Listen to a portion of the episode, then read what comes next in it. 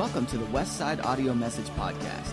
We hope you enjoyed today's message, and if you're looking for more ways to connect with Westside Assembly of God, feel free to check us out at www.westsideag.org. You'll find all the information about our service times, upcoming events, and opportunities for you to plug in and get connected with Westside Assembly of God. Additionally, you'll find a complete online archive of all of the previous and current messages absolutely free of charge. We hope you are encouraged by this week's message, and thanks again for downloading the Westside Audio Message Podcast.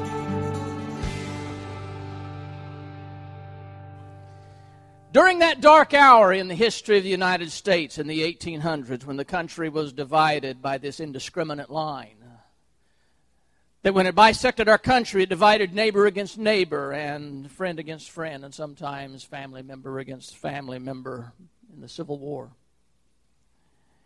Julia Ward Howe was so deeply grieved by the scandalous division in our nation, she was moved to pen a poem that would remind our nation that no matter what kind of conflict we were going through, that God was still on the throne and God's truth would somehow prevail, as it always does, over all the confusing opinions of men. In spite of man's war and confusion and dissension, truth would prevail. And the poem was put to music, and the, the song was sung as a solo at a gathering where President Lincoln was present.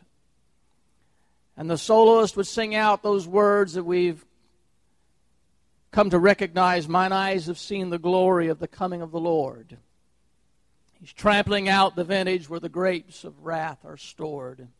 He's loosed the fateful lightning of his terrible swift sword, and his truth is marching on.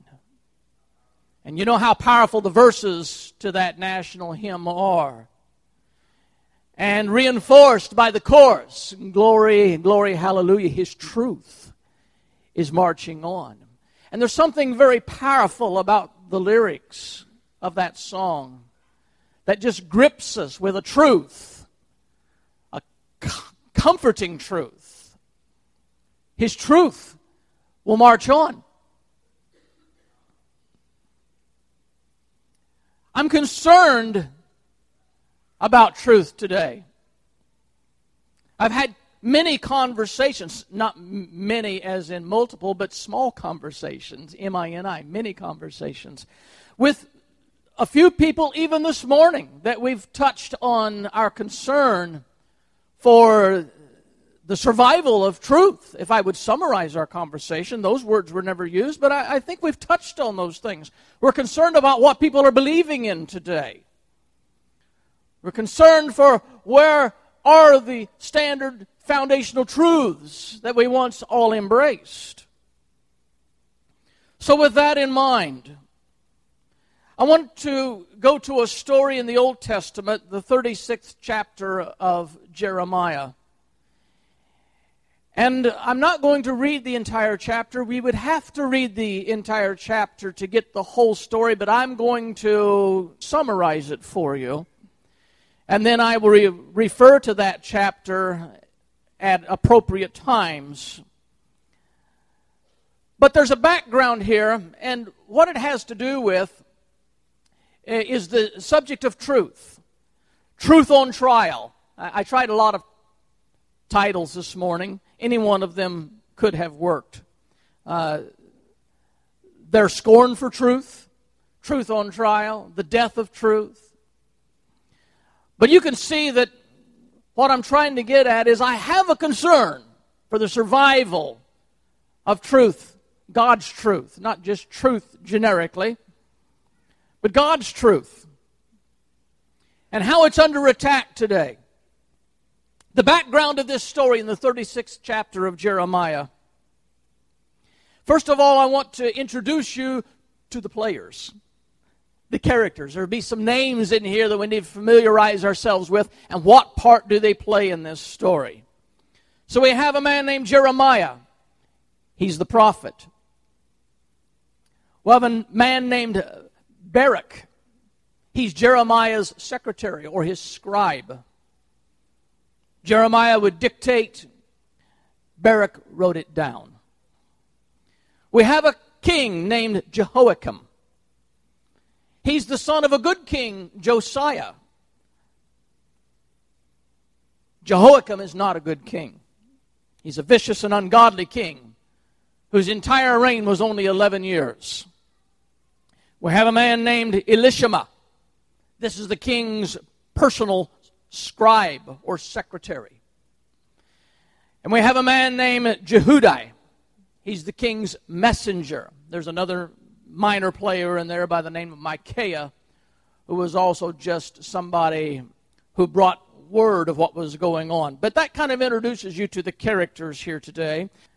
Second, in the background of this story is just to share with you the condition of Israel at this time and share with you a little bit about the personality of the prophet Jeremiah and something about the nature and the personal aspect of the ministry and the prophecies of Jeremiah.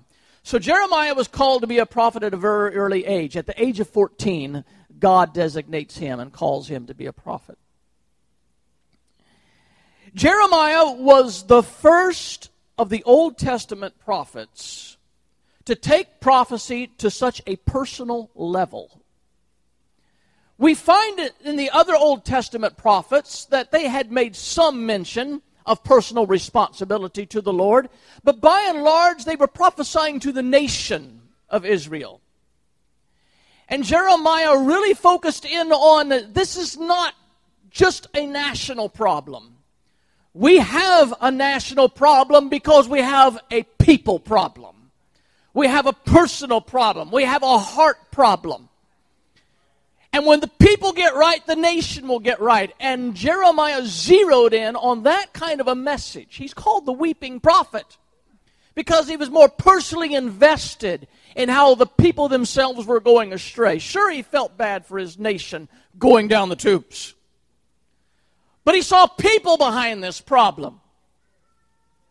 He felt personal rejection when he would preach and people would dismiss him, laugh at him. And unlike some of the other prophets who seemed to just let it roll off their back, Jeremiah took it so personally God, they won't listen to me. And this is the this is the nature of his message and the nature of this very sensitive and very invested prophet. Under Josiah, when Jeremiah had prophesied, he saw Josiah move the kingdom back to God and do away with idol worship. And even though on a personal and individual level, not every person made a rededication to the Lord, but as a nation they turned back to God because the king would make decrees. We're going to serve the Lord. We're not going to allow idols because you have these laws that have been established, people abide by those laws. And you know that people can abide by the rules and still not have their heart right. And that's basically what happened with Israel is you can make national laws that you will not worship any idols. But you can't change people's hearts by making edicts like that.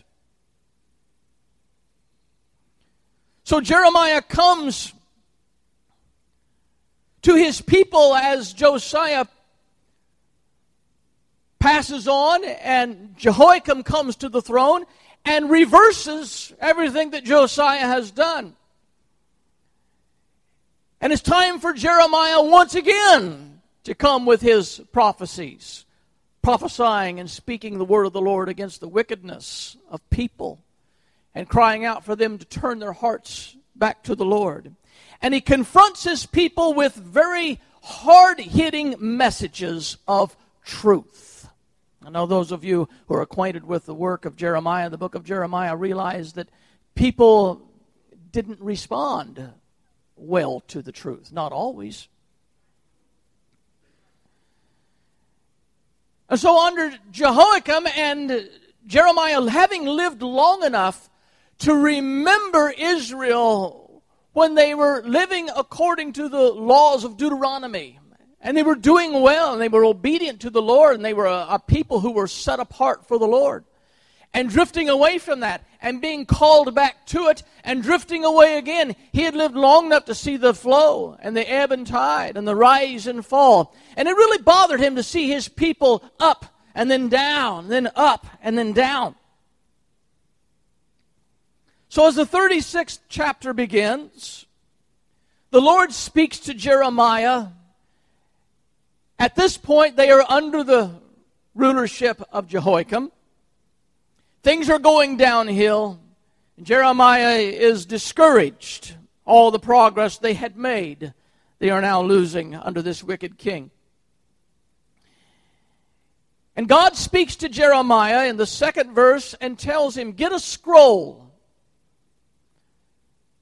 and write down all my messages against Israel, Judah, and the other nations.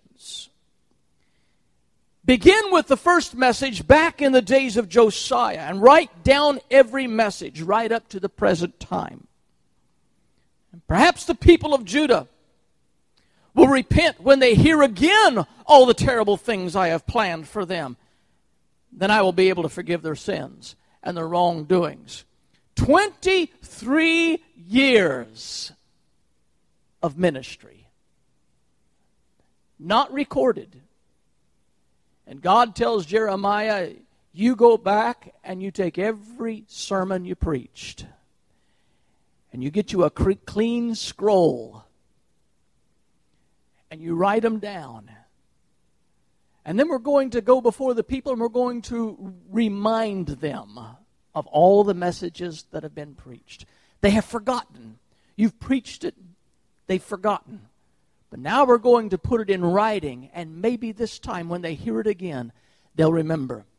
What a daunting task! Jeremiah needs help. So he goes and gets him a professional scribe. And Jeremiah says, My job is going to be trying to remember all the sermons I preached. I'm sympathetic to that. In the middle of the week, I will meet somebody who will tell me, I enjoyed your sermon Sunday, and what was that passage you, and I've already forgot it. Two days later, I can't remember what I preached on Sunday. And part of the reason I, is I'm, I, I kind of operate like my brain has this limited capacity. It has very low memory capacity, like a cheap computer and I have to delete all the data from last Sunday to make room for the new. So I'm, I moved on to something else. And so oftentimes you might see me standing there and you're talking about how wonderful that sermon is, and I'll be nodding like this, but I don't have a clue. And the more you tell it to me, I, I think that, that must have been pretty good. I wish I was there.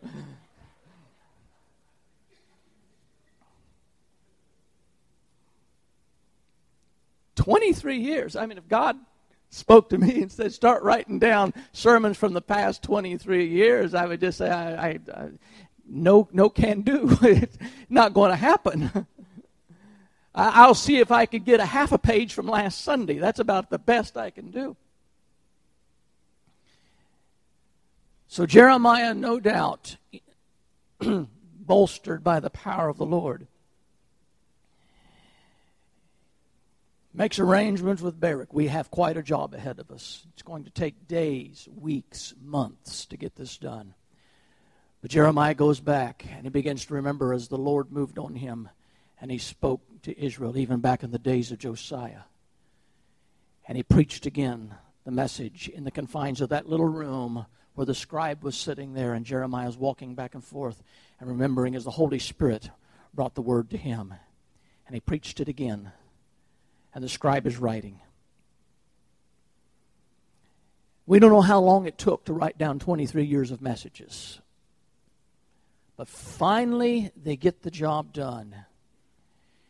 And Jeremiah tells Baruch, Now I've got limitations on what I can do.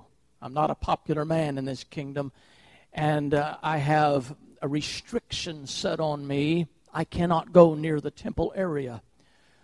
But Baruch, I want you to take the scroll and go to the temple. And it just happened to be the, the year of the declared fast, which would be appropriate for people to be especially spiritual during this time. And more people than usual showing up at the temple. And they took advantage of that season, that occasion, when Baruch went to the temple area. And he pulls out the scroll. And he begins to read the word of the Lord. Maybe there were theirs who remember, there were people there who remembered hearing that message the first time it was preached. And, and no doubt there were people there that had never heard these words. And Baruch begins to read. Something must have happened. It must have stirred the people to hear again the word of the Lord that somewhere along the line they had dismissed, ignored, forgotten. And something, something was happening. A man named Micaiah is there, and he sees something developing. It's a huge concern to him, so he runs to Elishama, the secretary, the king's secretary, and he bursts into this room where Elishama is sitting there with several important men. We could call that his board or his cabinet. And he tells them something's going on down at the temple. There's a man down there reading the works of Jeremiah. And the people don't know what to make of it. But I just thought you ought to know this is not usual. Somebody needs to look into this. And Elishama orders that Baruch be brought to the secretary's room. And they fetch him and bring him in and said, What are you doing? What, what is this about? He said, These are the writings of Jeremiah. These are the sermons. The word of the Lord has been brought to this nation. Well, read them to us. And given that privilege and that opportunity, he opens the scroll and begins to read. And something about the convicting power of God, something about the Holy Spirit begins to move in that room where those men are. And they sit there in stunned silence as they heard the word of the Lord being read, outlining their sins and their failures and the warnings from the Lord that you must turn from your sins because if you do not turn from your sins, this is what's going to happen to you. I don't know how much he read to them. He read enough. And when he got done, these men were sitting there in stunned silence. What do you say? And Elishama was moved by this. He was shaken. They had come this far and ignored the word of the Lord. And he suddenly realizes what a dangerous position their nation is in. He said, The king has to know this. Somebody go tell the king. The word of the Lord is coming forth, and somebody needs to do something about this. So they send word to the king. The king sends his messenger Jehudi and says, Go tell them to bring this scroll to me. It's winter time. The king is in a part of his palace where it is built for the winter weather. Little more secluded in the interior, not as exposed to the doors and the windows, and a huge fireplace in there to make it comfortable. And the king is in the fireplace room in this cooler weather. And Jehudi comes in there with the scroll. And he's followed evidently by some of the men that were with Elishama at the boardroom, and some of them come along. A man named Elnathan, a man named Jeremiah, spelt with a G, a man named Delaiah, as well as the king's men in this room. And Jehudi opens the scroll and he begins to read. And he doesn't read very far. But the king takes out a knife and takes the scroll from him. And that portion that he has read, the king takes a knife and cuts it out and wads it up and throws it in the fire. Hands the scroll back to him and said, Read some more.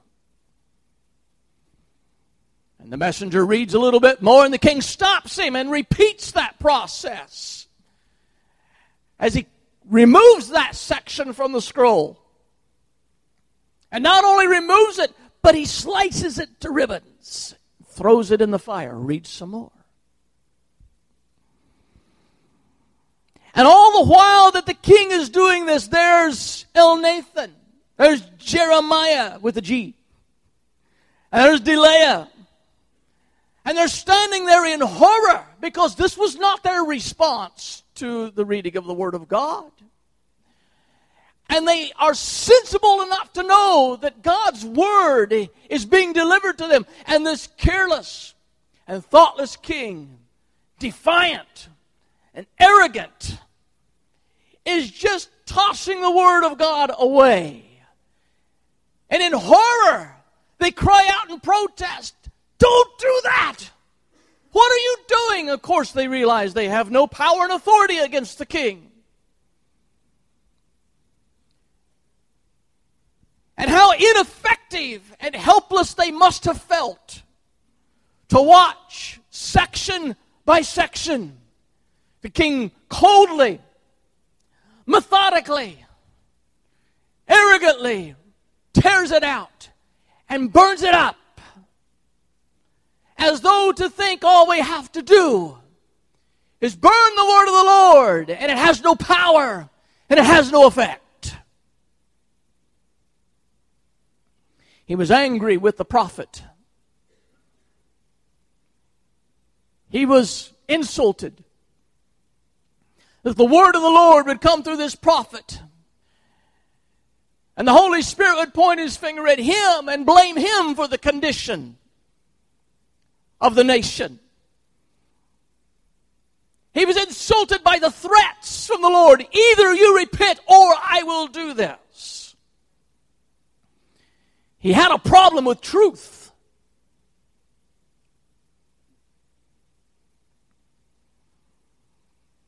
And we know at this time, Nebuchadnezzar, at the head of the mighty Babylonish empire, was making his move. He had already gone to Egypt and conquered Egypt. And the shadow of Nebuchadnezzar's army was cast over the land of Israel, and they were next. And God is holding back the powers of Babylon. And through his prophet crying out to his people and saying, Here's where you've gone wrong, but if you repent, if you repent, if you come back to me, I can spare you. But if you do not, you're going to lose everything you have. You're going to lose your land. You're going to lose your families. You must listen to me. I'm calling you back. I'm calling you to repentance. And the man who is at the head of the nation thumbs his nose at God and said, We don't want to hear these ridiculous accusations these silly prophecies from God. Nebuchadnezzar's not going to take our land. And I'll show you what I think of the prophet. I'll show you what I think of the word of the Lord. And just destroys it. He gave no heed to the truth. He was angered by the truth. The truth was not a convenient thing for him. It was an embarrassment to his rulership over Israel. And the truth was a rebuke to the king's compromising ways. Now, here's the effect that God's truth has on different people. First of all, there are people that when they hear the truth, they take responsibility. In this congregation we have here today, many of you have already made your commitment to God. In almost any gathering on a Sunday, there may be people coming in that don't have their life together yet, but they're looking for a way to do that. But you can almost bank on the fact that most of the people coming into a church on Sunday, they've got this relationship with the Lord. They understand who Jesus Christ is. They're trying to live for Him. But they've got a story, they've got a testimony. They came from somewhere. They had episodes in their life that is now a part of their past life. They've laid it behind them. But people here today, maybe it's you, when you heard about Jesus, you did the responsible thing. You quit relying on your own merits and your own goodness, and you realize that all of your goodness all of your righteousness, everything you ever did to make you think that you're a fine person was nothing but filthy rags. That we are failures before God on our best day. And you heard about a Jesus that gave his life in sacrifice for you, that bore your sins to the cross and paid the penalty, and you responded responsibly. You said, That's what I need. That's what's missing in my life. And you were given the opportunity to make that commitment to Jesus Christ, and you made that commitment, and you've been trying to live for Him ever since. You responded to the preaching of truth. Some of you came from a pretty rough background. Some of you can say, There's not much in my life that I did not try. And those things I did not try, I probably would have tried if I'd have been there long enough and had the opportunity. But you heard the message of Jesus. He came to seek and to save those who are lost, and you figured out you were lost. And the gospel, by its very definition, was good news to you. You heard that in this relationship with Jesus Christ, there's peace, and there's hope, and there's joy, and there's forgiveness and there's healing, and you went for it. That's what I want. You tried the rest. Now you're going to try the best. And you haven't regretted it. Here you are. And then there's other people that you're a modern version of the prodigal son. You left what was good, and you left family, and you went seeking for the mysterious pleasures lurking in the shadows of this world. But one day, when you woke up at the bottom, when you woke up in the pig pen, and you realized that all that the world promised and everything that looked so flashy and so glamorous was all a lie and everything that you had was slipping from you or already gone, and you didn't have any place to go because you were at the bottom, all you could do is just say, I wish I could go back home. I wish I could join my family again. And you came back and they celebrated that the, the lost child has found their way back home, killed the fatted calf. Let's all rejoice. And you made your way back and you responded to the truth.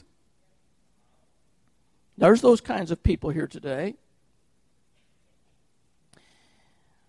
But then there's people that go in and out of the church like there's a revolving door.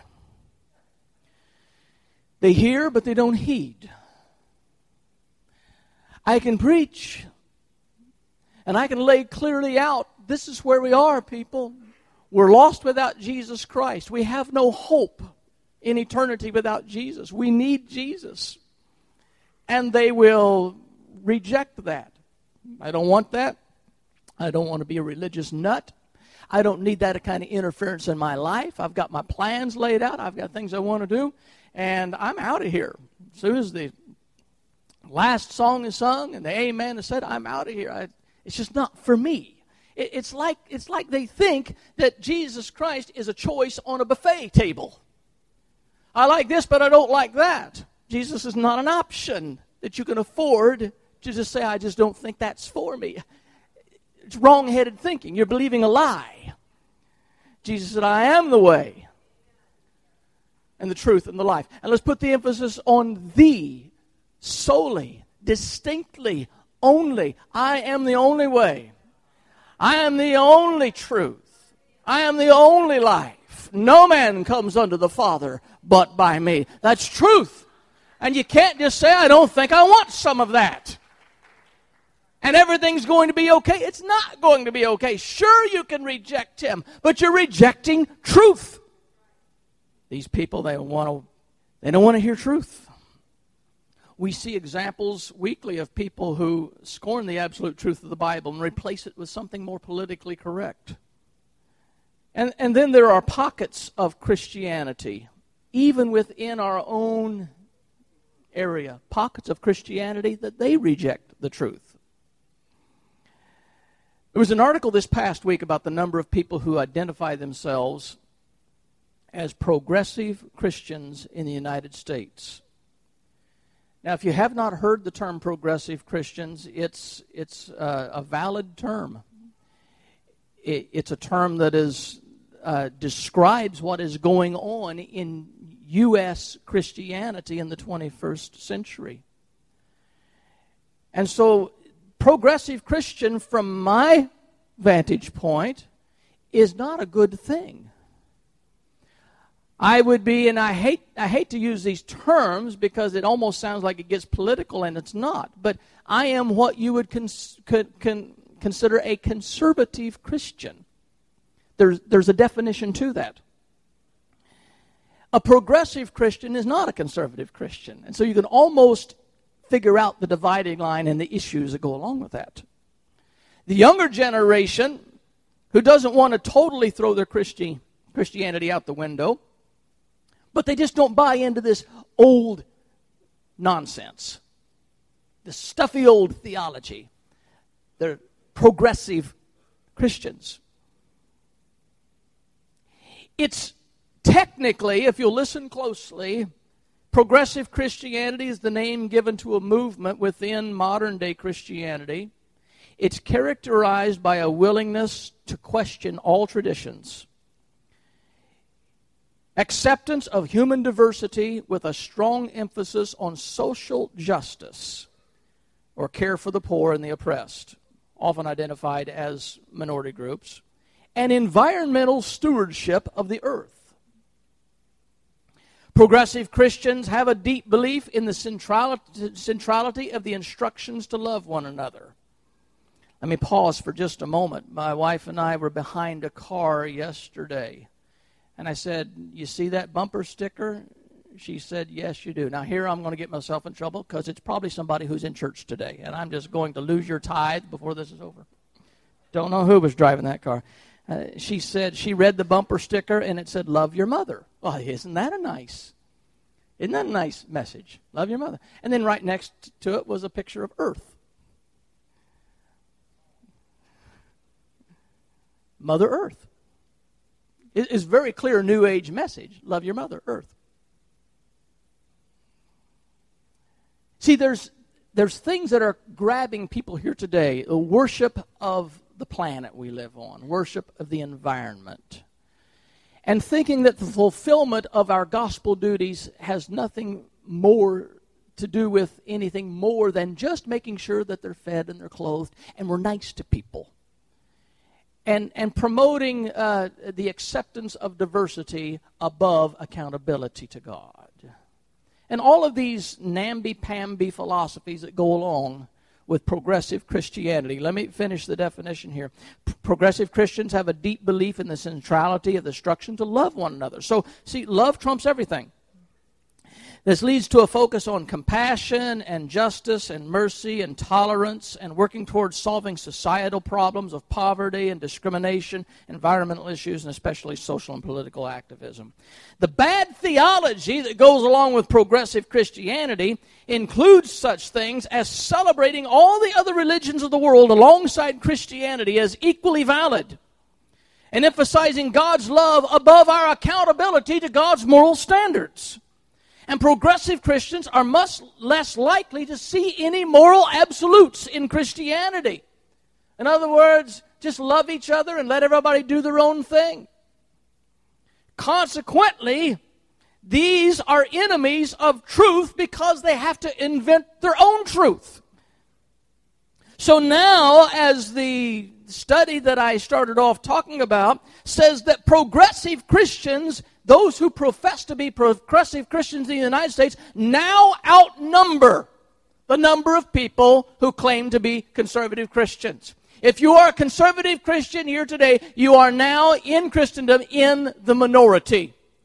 You are losing the propaganda battle and the number battle to those who are watering down the truth. That is shocking to me. Maybe it's more shocking to me because I am a pastor. I am a merchant of truth. I am one who promotes and deals in truth. I don't like to see my product losing ground. But we see a crisis of truth happening in this day and age that is absolutely alarming to me. And what even alarms me more is when the people who are compromising the truth and redefining the truth get a hold of our people, our young people, and get a hold of them through the educational system or wherever it happens and begin to twist their brains. And they get this wrong headed thinking about what is truth. That, that upsets me. I don't like them infecting the church with their junk, with their lies.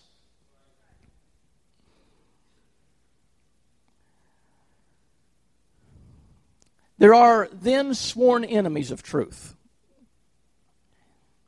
Have you been following in the news what's happening in the world today? Do you know what's happening in Egypt?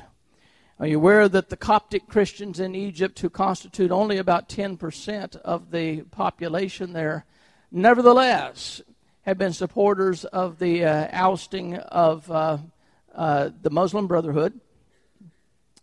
And they are being blamed. They're only 10% of the population, but they are being heavily blamed and heavily persecuted now in this uprising of the Muslim Brotherhood, and they're seeking out this 10% of the Coptic Christians.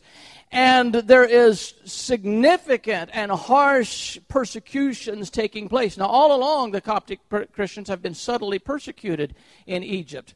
If you wanted to build a mosque, you're free to build a mosque, you're good to go, here's the permits.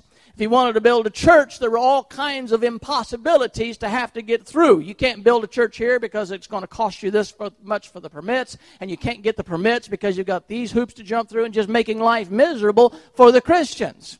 You do it as a Muslim, you're free to go. Christians are not. But now the persecution there is becoming so much more obvious and overt.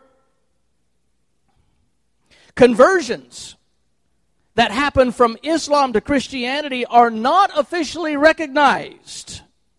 And the people who commit crimes against Coptic Christians are rarely prosecuted. Coptic Christians face many forms of subtle and blatant persecution there, and it's just growing all the more. Keep your eye on it. It's becoming more and more harsh. There are people who are enemies of the truth. Because when you're standing in the midst of a land that has been blinded by the God of lies and you are preaching the truth of Jesus Christ, you're, you're, going to, you're going to invoke the ire of these people. They're going to be angry against the truth. It's like when Stephen was preaching under the power of the Holy Spirit and he did a quick synopsis of the history of the Jews through the Old Testament. And then, just as he's flowing along with all these interesting stories, he suddenly snaps forward real quickly to this is the Messiah that was prophesied, and you're the ones that killed him, and the blood's on your hands. And at that point, they were moved to anger and they began to stone him because they couldn't handle truth. Truth is under attack. But closer to home, we don't have to stay over in Egypt. Let's get closer to home. We probably all know people, your friends, your family, who become very agitated when you speak the truth. As long as you don't speak the truth, they're okay. And you don't necessarily have to go in there and be obnoxious in their face. Sometimes your very presence annoys them. Because you represent truth. Sometimes your lifestyle is a rebuke to their lifestyle. But even so, let's say you just keep your, your, your mouth shut and, and you're not preachy, okay? You understand what I mean? You're not preachy to them. Eventually, they may get to the point where they ask your opinion. That's the point where you've got to decide if you're going to preach the truth or not. We, we go back to the story of Jehoshaphat, Ahab, the story of Ramoth Gilead. And Ahab is itching to have war. He hasn't had a good war in a long time. He just wants to create some war. He's bored. And so he gets this idea, you know, I lost that little piece of land called Ramoth Gilead. Why don't we just go up and take that back? This would be a good time to do that. There's nothing else going on in the kingdom and in the world. And he gets together with Jehoshaphat. They're not necessarily best of friends, but they make this alliance. And they say, let's go take Ramoth Gilead. And Jehoshaphat says, why don't we ask some wise people if this is a good thing to do? And Ahab says, that's good enough. I've got a kingdom full of wise men. So he pulls in all of his own prophets and his seers and his sages. And one by one, these men who are nothing but rubber stamps for the king that realize in order to keep their head, you agree with the king. That's the secret to survival here. And one by one, they come before the king, and the king says, What do you think? Should we go take Ramoth Gilead or not? And they say, Oh, king, that's the most brilliant idea we've ever heard. Go take it. It's yours for the taking. Yes, we feel it. We're with this. This is good. And Jehoshaphat, after seeing all these people come in here, just puppets on a string, he says, I smell a rat. One guy even come in there and he made these horns. He fashioned these horns because he wanted to be the most notable prophet of all of them. And he said, with these horns, you're going to rot the victory and Ramoth Gilead. And uh, Ahab is just so flattered. And he's looking at Jehoshaphat. Says, See, we can do this. Jehoshaphat, don't you have anybody else besides your own team here? Anybody objective? And Ahab said, Well, I got one man. His name is Micaiah, but he's a troublemaker. Why is he a troublemaker? Because he always speaks the truth.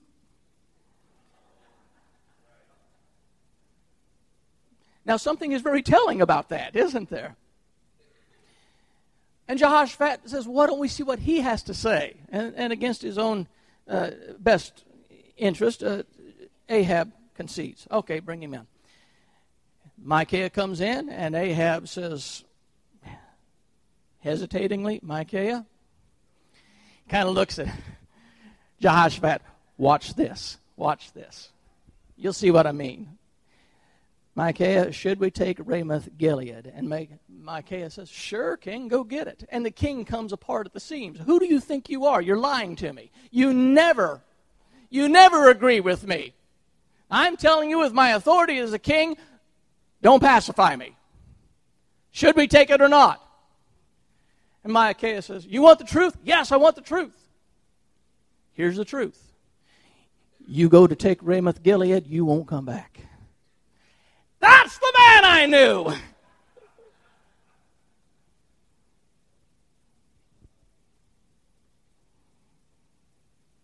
You have to decide if you're going to tell the truth or not. Are you going to pacify the people?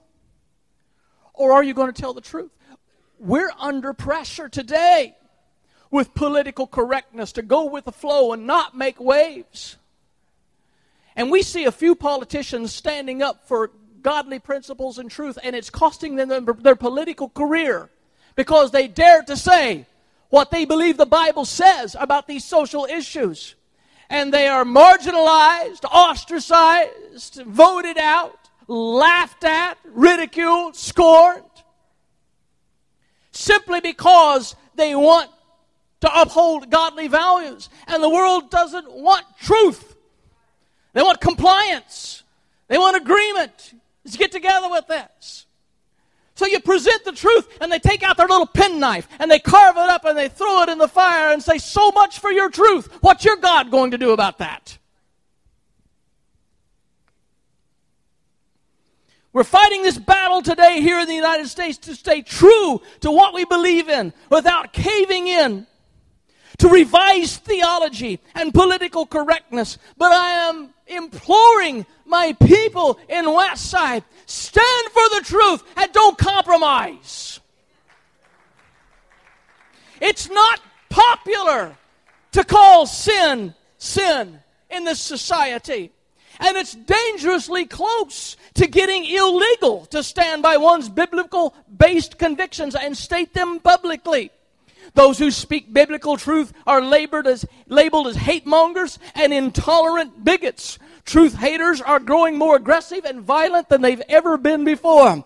They are arrogantly taking the passages from the truth and methodically cutting them to ribbons and tossing them into the fire defiantly against God. But God's truth doesn't change. Kings and mad dictators can flout the truth.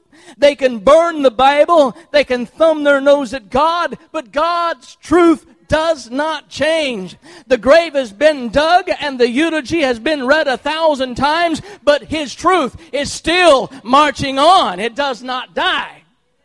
Voltaire had predicted that famous atheist that within 100 years of his death that Christianity would come to an end.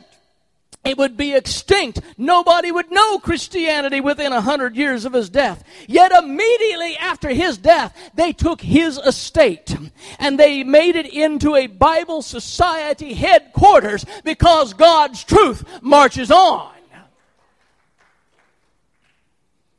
Former leader of the Soviet Union of Soviet Socialist Republic. Nikita Khrushchev boasted in the 1960s, but the, by 1965, by 1965, he would personally display on television the last Christian Russian. But in Russia today, close to 83% of the people claim to be Russian Orthodox Christians because God's truth is marching on. Marx, Lenin, Bertrand Russell all claimed modern man had outgrown their need for the Bible. We don't need it anymore. We're sophisticated now.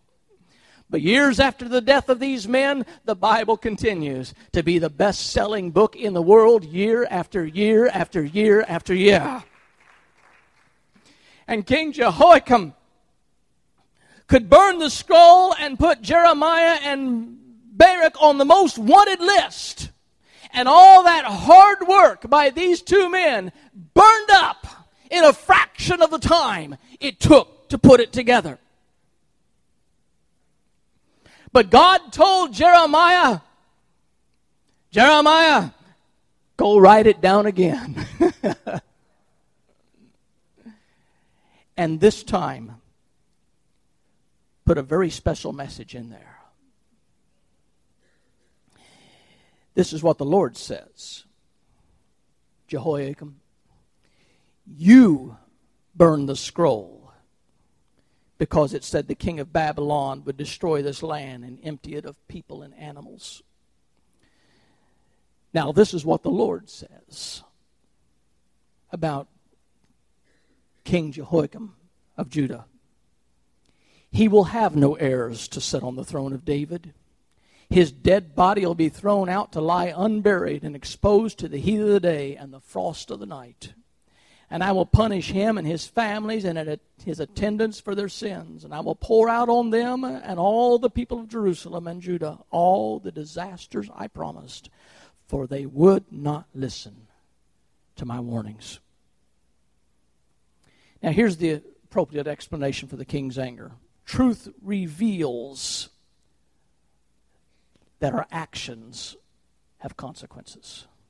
That's why people hate truth. If you do that, this is what will happen. They don't want to hear that. As though that makes it untrue if they don't listen. As though they change the truth if they burn it. But it doesn't change it. There is maybe an unspoken trend, an undefined trend today. The preaching of the gospel message has to be more about just loving people and introducing them to Jesus and getting them saved. And those are absolutely good things. But there's kind of been this honor system among preachers that we don't mention hell because it offends people. So let's don't talk about that. and Let's don't talk about sins. Let's let the Holy Spirit work those things out. And I wouldn't want to preach a sermon on hell every Sunday. We wouldn't make a lot of progress. I got other things I have to preach on. But I'm not going to back down on the truth. We are a temporary being here on earth, and when we're done with this life, we're going to have to spend eternity somewhere. And for those who have accepted Jesus Christ as their personal Savior, we have eternal life. But for those who reject Him, who don't want to hear the truth, who don't want to respond to this message, there is a hell. I know that's not popular. And I know modern theology tries to do away with that concept and to soften it. How can you soften the rejection of Jesus Christ? How can we soften that? And maybe there's people here today that they're having a hard time finding the incentive to live for God just based on, well, you need to love Him and let Him love you. And maybe there's a few of you, you need to sit on a firecracker. You need to understand that if you're not living for God, there is a hell prepared for those who don't have time to get right with God. Maybe you need to realize that there is a place of torment where they cry out and say, Lord, send somebody to tell my brothers because this is a terrible place to be. Maybe they need to realize there's a consequence for all of your actions. Truth reveals that God has established moral absolutes, and people don't like to hear that. They like to think that society can make up its own ideals and moral standards. That what we used to believe doesn't apply anymore because times have changed, but His truth is marching on. Truth will reveal that God's justice demands that if the righteous are rewarded, the wicked must be punished. Truth will reveal when this life is over, every man and woman is going to give an answer to God and an account for their life. Truth reveal that there is such a thing as sin that separates man from God. Truth reveal that man is lost and he's under condemnation. And that God provided the ultimate sacrifice in His Son, Jesus Christ, and those who put their trust in Him shall be saved. And it's our responsibility to the truth to stand strong for the truth. We're not supposed to use it as a club to beat people over the head, but we can't deny it when people challenge us. Truth's under attack today. And you know the people who are ripping it to pieces and throwing it away.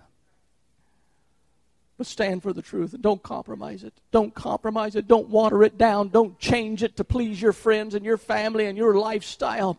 Let it fall where it may. Either you're going to be obedient to it or you're not. But don't try and change it to make your life easier. The truth is the truth. And God's truth, in spite of all man's efforts to mess it up and redefine it and change it, when it's all said and done, His truth is still marching on. Would you bow your heads?